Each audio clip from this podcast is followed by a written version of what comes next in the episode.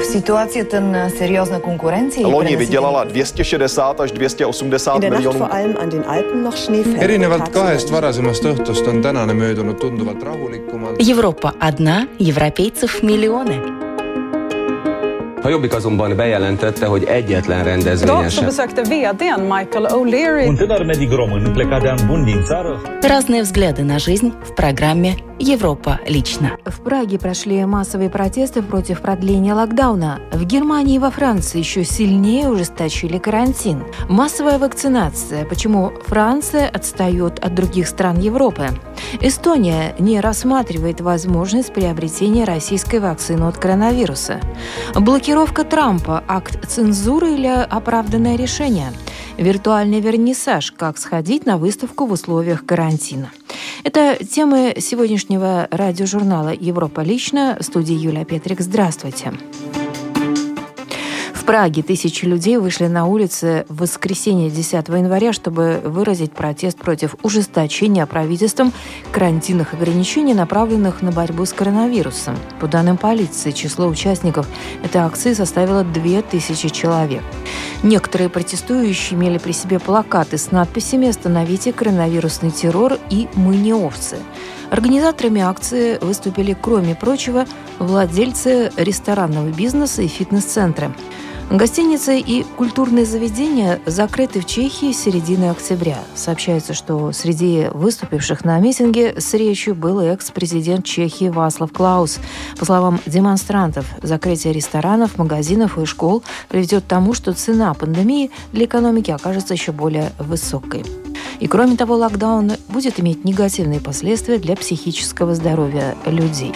7 января правительство страны объявило о продлении действующего в стране с 22 октября локдауна как минимум до 22 января. В соответствии с карантинными правилами в общественных местах чехам запрещено встречаться более чем с одним человеком, и, кроме того, с 9 часов вечера до 5 утра в стране действует комендантский час. Немецкие власти еще больше ужесточили меры, направленные на сдерживание пандемии. Полиция Берлина сообщает о росте агрессии среди так называемых короноотрицателей и об оказании сопротивления полицейским. В борьбе с пандемией коронавируса немецкие власти по-прежнему делают ставку на сознательность граждан, а не на тотальный контроль со стороны государства. С сегодняшнего дня в столице Германии действуют новые, еще более суровые меры по ограничению распространения коронавируса. Главное сегодняшнее нововведение состоит в том, что встречаться теперь можно с одним единственным человеком помимо членов семьи. Контролировать соблюдение этого правила можно только выборочно, но иногда весьма эффектно. Полиция Берлина в минувшие выходные, среди прочего, пресекла нелегальную вечеринку, в которой участвовало шесть человек. В то же время полицейские говорят, что уровень агрессии среди тех, кто не подчиняется предписаниям властей, растет. В целом надо сказать, что общая атмосфера в последние месяцы становится все более агрессивной, как среди участников демонстраций, так и среди так называемых короноотрицателей. Наши коллеги на службе постоянно в этом убеждаются. Люди все больше склонны к физическому насилию, и поэтому в последние недели мы постоянно имеем дело с ранеными полицейскими.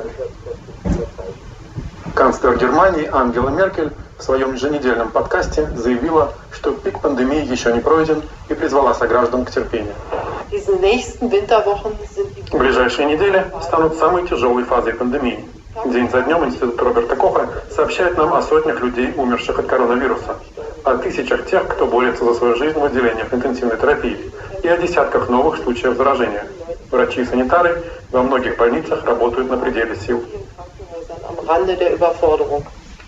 Чем последовательнее мы сегодня, тем быстрее мы сможем восстановить контроль в будущем, и тем короче будет период, который нам надо прожить с этими ограничениями. От каждого из нас сейчас требуется терпение, и всех нас поддерживает надежда на улучшение. Этот свет в конце туннеля – вакцина. Первые партии, которые уже начали поступать в немецкие регионы. В Берлине готовы к запуску центры массовой вакцинации, куда будут приглашать индивидуально. Но в первую очередь прививки будут делать пожилым людям. Уже сейчас мобильные бригады вакцинации объезжают дома престарелых, чтобы защитить жизни тех, кто рискует больше всего. По предварительным планам властей, ограничения продлятся как минимум до 31 января. Во Франции еще в восьми департаментах продлено действие комендантского часа, введенного из-за эпидемии коронавируса. Комендантский час с 20 часов вечера и до 6 утра действует на всей территории Франции с середины декабря. Запрет выходить из дома без веской причины и специального формуляра – будет действовать по меньшей мере до 20 января, но ограничения могут продлить в случае, если санитарная ситуация не улучшится. В случае нарушения правил комендантского часа полиция может выписать штраф в размере 135 евро. Согласно исследованиям, во Франции проживает больше всего противников вакцинации от COVID-19. До сих пор вакцинировать там удалось лишь несколько десятков тысяч человек по сравнению с миллионами в других странах Европы.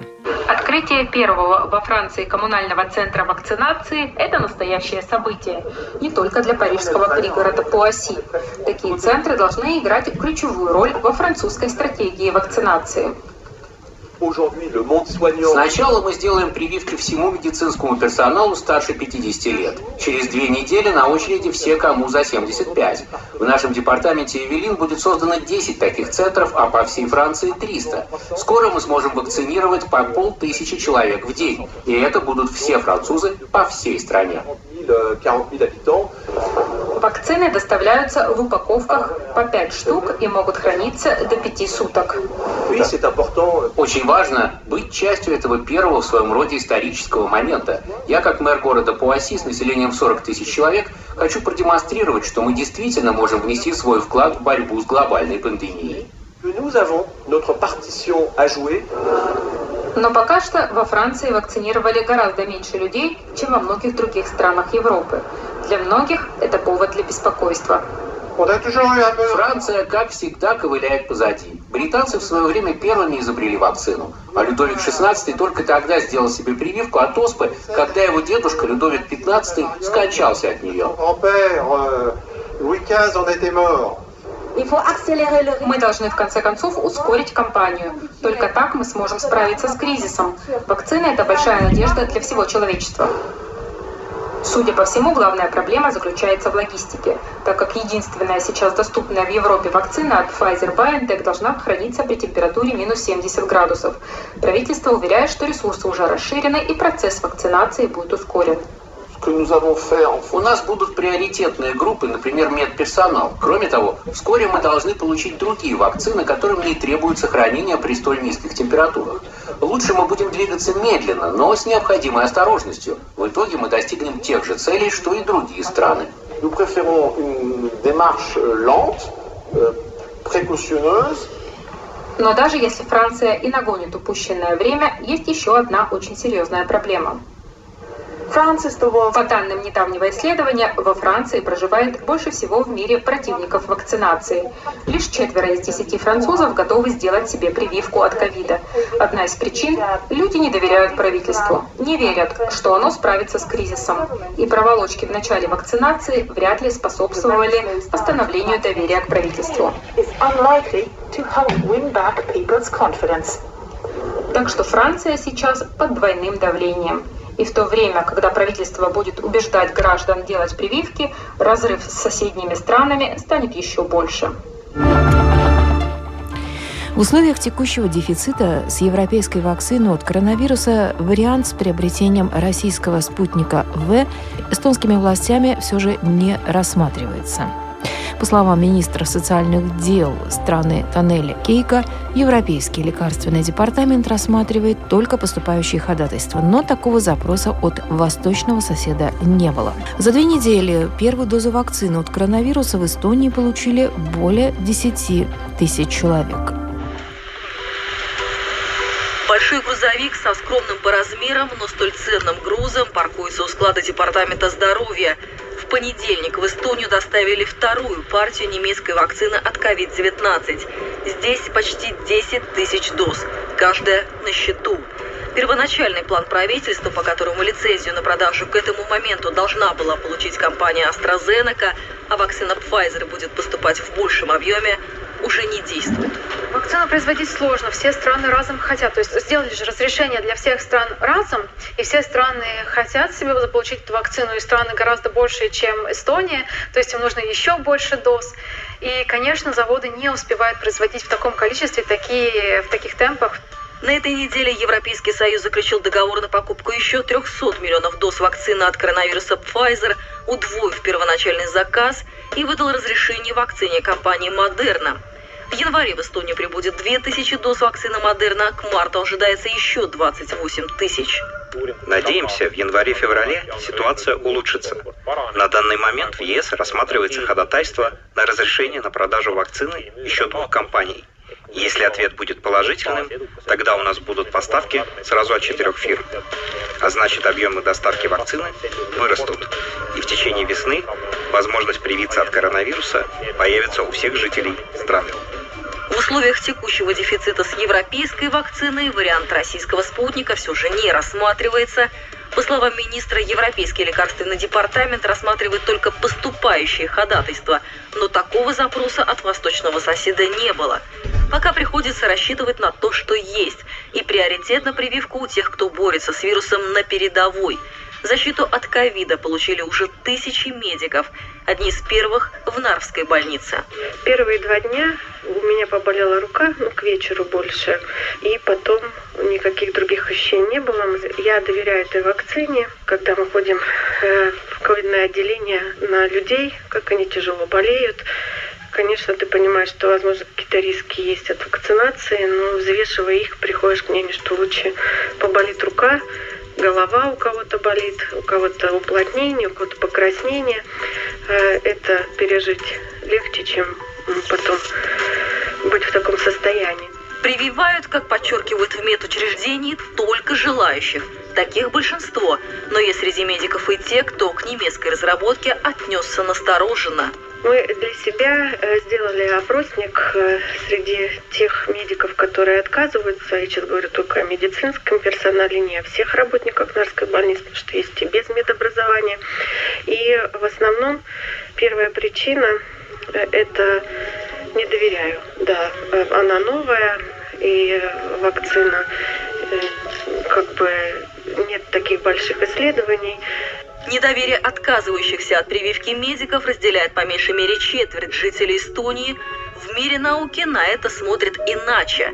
Да, технология матричной РНК для разработки препарата, предназначенного для массового использования, действительно применена впервые, но для ученых это настоящий прорыв. Эффективность та же, но процесс разработки короче. У людей вызвало такую панику, что такое РНК-вакцина, ведь раньше мы ничего о них не знали. Люди, которые не занимались генетикой, конечно, о них ничего не знали, потому что это такие специфичные вакцины, специфичные вещи, на самом деле, которые были в разработке уже очень давно, около 30 лет, а то и больше. Но их чаще использовали при таких э, случаях, как больше терапевтические вакцины, как э, например, для предотвращения роста метастаз. И среди многих кандидатов э, две фирмы решают, что они будут все-таки рискнут и попробуют сделать МРНК-вакцину, когда остальные фирмы пошли по классическому пути э, разработки вакцины. Собственно, МРНК-вакцины на это всегда делали ставки уже там, 20 лет назад, что их разрабатывают гораздо быстрее, чем классические вакцины. Другой вопрос, каких последствий ждать от вакцины, помимо иммунитета к коронавирусу. Спустя две недели вакцинации в Эстонии в Департамент здоровья поступило 8 уведомлений о реакции на прививку. В принципе, эта вакцина, ну, как бы по своим побочным действиям ничем не отличается от других вакцин. То есть ничего такого особенного в течение э, клинических испытаний не было обнаружено. То есть самые частые реакции – это местные реакции. То есть это боль, припухлость, а, отек в месте укола, который проходит через 2-3 дня и не оставляет никакого следа. Конечно, пациентам, у которых например, в прошлом присутствовали вот такие анафилактические реакции на что-либо, даже, например, на еду, им нужно вакцинацию делать более осторожно и желательно в больничных условиях. Наравне с врачами и медсестрами в эти дни вакцинируют и постояльцев домов попечения. После того, как препаратом обеспечит сектор здравоохранения, включая стоматологов, провизоров и врачей-специалистов, семейные врачи начнут вакцинацию своих пациентов из групп риска, куда входит 260 тысяч человек. Следом представители службы жизнеобеспечения, стражи порядка и педагоги, и, как предполагают специалисты, к концу весны все остальные, кто захочет. По обещаниям правительства, вакцинация есть и будет бесплатной. Укололся и забыл, переболел и свободен? Увы, но нет. Даже те, кто одержал свою личную победу над коронавирусом, вынужден и дальше жить под диктовку пандемии. Так сколько жителей Эстонии и сколько раз должны привиться от ковида, чтобы настала пора распрощаться масками? Сейчас, по разным оценкам, 70-85% населения должны привиться, чтобы мы забыли все-таки о коронавирусе. Судя по уровню антипрививочных настроений, скорее всего, мы этого уровня не достигнем. Что реально? Это то, что люди не привьются, люди будут продолжать болеть. Скорее всего, коронавирус с нами надолго и практически навсегда. Его новые мутации, новые формы и так далее. Потому что чем больше людей болеет, при каждом заболевании увеличивается риск того, что появится новая мутация. Есть мутации, которые делают вирус слабее. Есть мутации, которые делают вирус сильнее. Это нужно понимать. Поэтому нужно понимать, что вакцинация это такое вот не дело лично, лично каждого, это дело вот э, все-таки общественное. То есть нельзя говорить о том, что я сделал, и мне все равно что, что там думают остальные, я себя обезопасил. Нет, вы должны понимать, что те люди, которые не делают вакцину, они добавляют рисков. И точно так же они должны понимать, что они несут ответственность не только за себя, не сделав вакцину, но и за других в том числе. Вопрос о блокировке в социальных сетях Дональда Трампа разделил оппозиционных политиков, а также интернет-сообщество в России. Против выступил Алексей Навальный. Но много и тех, кто поддержал решение социальных сетей – Проявление цензуры или корпоративные правила. Российское интернет-сообщество активно включилось в обсуждение. Блокировка президента Трампа в Твиттере – это наступление на свободу слова или нет? Оппозиционный политик Алексей Навальный назвал это решение эмоциональным и основанным на личных политических предпочтениях – об этом он написал в том же Твиттере. Этим прецедентом будут активно пользоваться враги свободы по всему миру, и в России тоже. Каждый раз, когда надо что-то заблокировать, они будут говорить. Это мировая практика. Заблокировали же Трампа в Твиттере. С Навальным согласен и один из идеологов либертарианской партии в России Михаил Светов. Два года назад он организовывал митинги в защиту Телеграма, когда его пытались заблокировать в России. Ну, мы все воспринимали там Твиттер, Фейсбук как все-таки некоторые площадки для дискуссии. Сегодня мы понимаем, что там не всякая дискуссия доступна, и действительно это больше похоже на газету с редакторской политикой. А, и редактор, редакторская политика теперь стала совершенно очевидной. Есть голоса, которые мы не позволяем, которым мы не позволяем публиковаться на наших страницах. Оппозиционный политик и бывший муниципальный депутат Максим Кац не считает блокировку Трампа актом цензуры. Мне кажется, что это не акт цензуры, потому что это сделало не государство. Цензура – это когда государство государство э, нарушает права граждан на свободу высказывания и свободу выражения мнений. Голоса тех, кто поддерживает или осуждает Твиттер за блокировку Трампа, разделились, так же, как и в других странах. Политолог Дмитрий Орешкин называет этот процесс вполне закономерным. Мне кажется, что общий такой стон, ах, боже мой, цензура, вообще не оправдан, потому что цензура есть и должна быть всегда. Самоцензура, цензура хорошего тона, цензура, ну скажем, э, античеловеческих высказываний. Вопрос в том, где границы этой цензуры и кто эти границы проводит. Развернувшаяся в обществе дискуссия, по мнению многих политологов, в любом случае пойдет этому обществу на пользу, поскольку позволит разработать четкий кодекс поведения в социальных сетях, которого сейчас, как стало очевидно многим, не существует.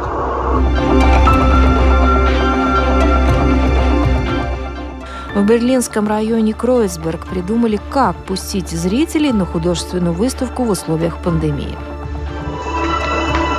Один щелчок мыши, и ты на выставке. Из зала в зал с помощью курсора.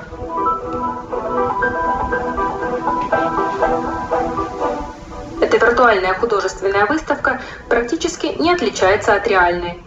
Правда, в залах ни души.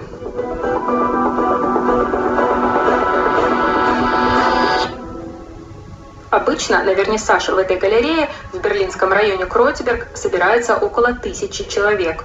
Но пандемия изменила все. Теперь в залах и коридорах пусто. И это при том, что выставка готова к открытию. Только вот открытие отменено.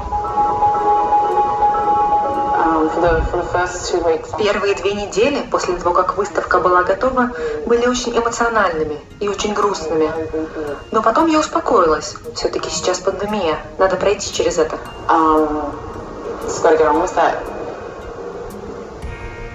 Инсталляция Эмили Хант состоит из сотен крохотных керамических фигурок. На все эти шелковые деревья прикреплены символические кольца, которые призваны защищать от зла и придавать сил в это непростое время. А это одна из ведьм, двуликая ведьма. Я вижу в этих женщинах многогранных личностей с множеством проявлений их неповторимой индивидуальности. У женщин много лиц и талантов, но нередко жизнь просто не дает им шанса продемонстрировать все это в мире искусства. На этой выставке представлены работы 15 художниц со всего мира, которые принимали участие в специальной программе, обучающей профессиональной презентации в сфере искусства. И как венец – ежегодная выставка в Кройцберге. Отмена вернисажа стала огромным разочарованием для всех участниц проекта, но и это тоже жизненный опыт.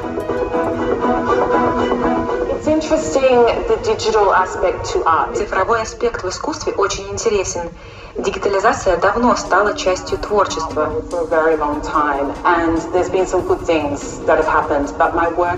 Но мою работу надо видеть живьем.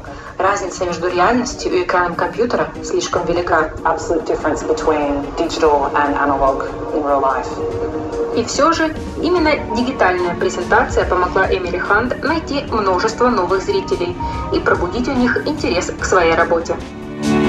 И на этом программа «Европа лично» сегодня подошла к своему завершению. В передаче были использованы материалы медиахолдинга Deutsche Welle, французского международного радио RFI и эстонской общественной телерадиокомпании. В студии была Юлия Петрик. Встретимся на будущей неделе с новыми событиями.